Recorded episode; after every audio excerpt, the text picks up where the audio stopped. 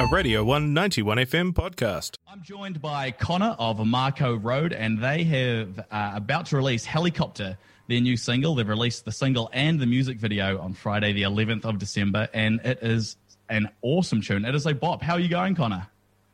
I'm going well, man. It's good to be with you. Yeah, good to good to be with you too. It's been a it's been a long time bef- uh, between drinks, as it were, but it's uh, it's good to see new Mako stuff uh, out on the airwaves. Indeed, I'm just as relieved as all our fans will be as well.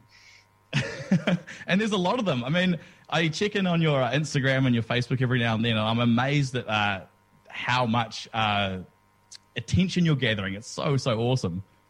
Yeah, no, the growth's been um the growth's been awesome. You know, particularly despite you know the year we've had and how terrible we are at posting content. Right? none of us, none of us social media. We haven't quite hacked the social media uh, stuff quite yet, but uh, we keep getting hassled for content. So, yeah, no, it's good to be finally releasing something.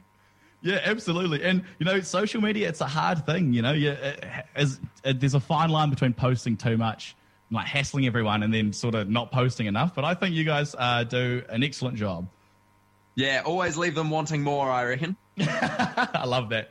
Uh, so the single, uh, I've been listening to it over the last few days. It is so so wicked. Um, very upbeat, uh, and I think it's is it is it a new sort of songwriting direction for Mako Road?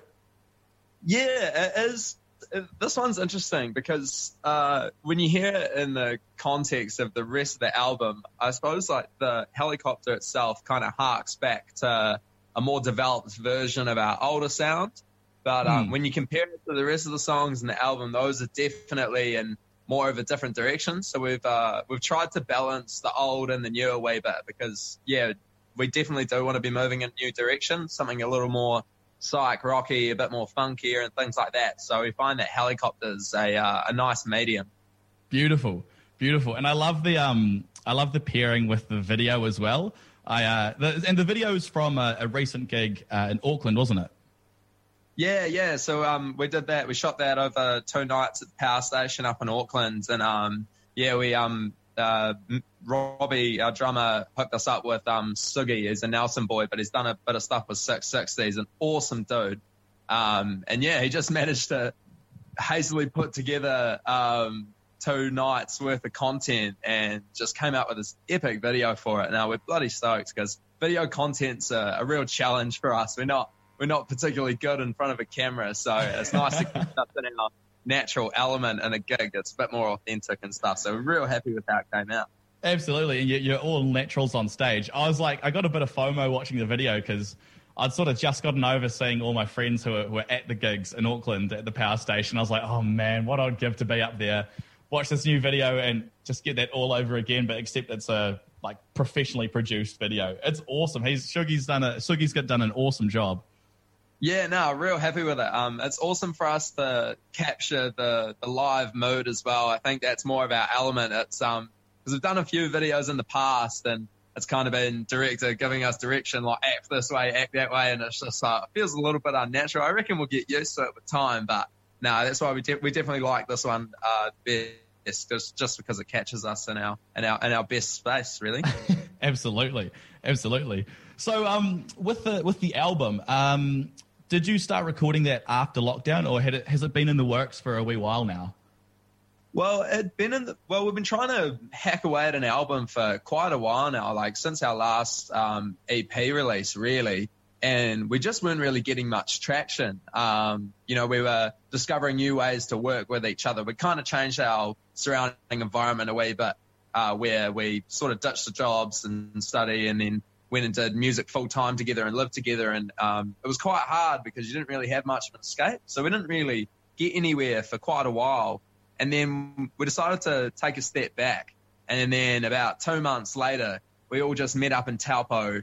And over the space of two weeks, we just hammered out an album. And then the following two weeks, we went straight into the studio and recorded it. So I think uh, wow. we just loved it yeah, we just booked we just booked the studio, and as soon as we add time pressure to the situation, we're able to we're able to whack something out, and and that's that remains true for all the previous releases we've done as well. We've gone and often we've gone and booked tours, and we hadn't even recorded an EP or anything yet.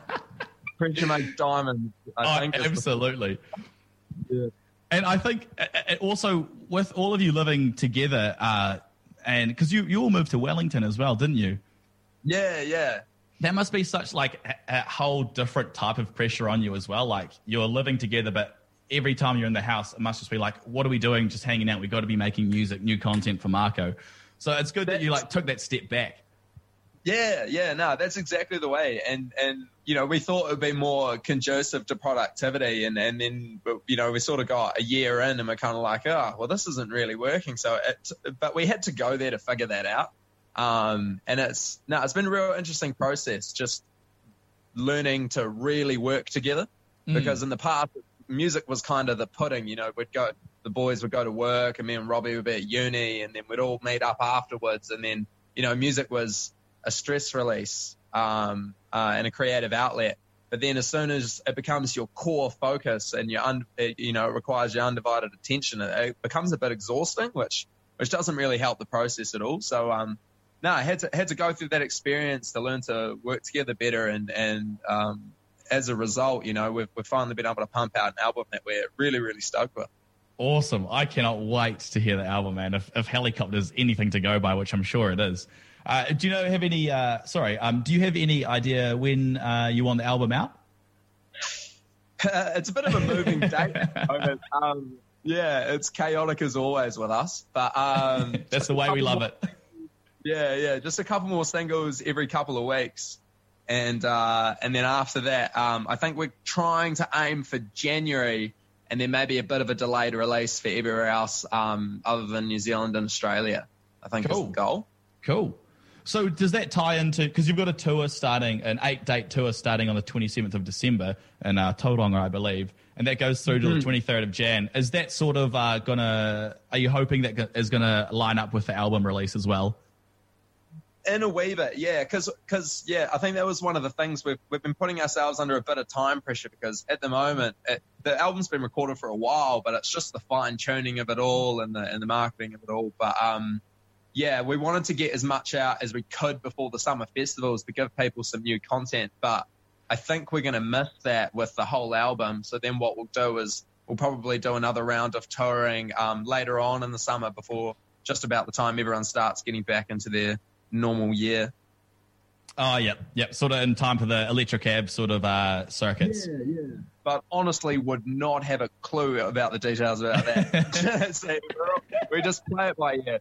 Yeah, I think like from a consumer standpoint, um, you don't really realize how much effort goes into creating an album, and like even when the album's done, it's not done because there's so much to to go into. You have to plan the tour and everything around it too. So, it um, Absolutely. And it always looks so organized. From, I totally understand from that perspective, but, but being on the being on the providing end of it, yeah, oh mate, yeah, it's all over the place. But it's what it's what we're there for. We love it. It's our it's our style. absolutely. So, um, just touching on your uh, the tours you have played before, some of the gigs and festivals you've played are absolutely electric, man. Like Splendour in the Grass over in Australia, Electric Ave, Soundsplash, Rhythm and Vines this year. Like you, you've played it all. What are some of the gigs that stand out for you? I'd say Soundsplash is is probably a, a special one for us um, because it was, I think it might have been 2018, and it was the first proper festival that we'd been booked to sort of play it, and and to us, you know, it kind of seems like a, a bit of recognition and a, and a tip of the hat from the music industry to us, which is Yeah. a big step forward for us. Um, and you know, we, we weren't really expecting much at that first Soundsplash because, um, you know, we're, we're still relatively low key under the radar and, and we were opening up the second stage. But as just before we started playing, the, the tent packed out and, um, it was absolutely pumping and, and, you know, it was, it was, it was massive for us. Um, it, yeah, it makes me blush just thinking about it. Um, yeah, like the follow up year um, last summer when we played there again, you know, we, we moved to the main stage and, and the crowd turnout was amazing and, and perfect time for us as well during the day. Um, everyone's everyone's peaking. It's um yeah, love that daytime late afternoon set. Yeah. Uh, yeah, that, that's the one that sticks out to me. Oh, wicked. And uh, uh, like following that, are there any like you started in Christchurch, uh, but you're Wellington based now? Are there any uh, venues that you play that you know you're just going to like have a, a, wicked time at because of the history behind there? You know your fan base is there. Oh, definitely Meow based in Wellington. Um, every time we come to Wellington, we play there, and um, we did a couple nights there. Uh, this tour just been. Um, yeah, it's almost like home turf for us, really, and and it's a special place as well because it was the first venue that we played the first ever Mako ticketed gig outside of the Christchurch uni scene.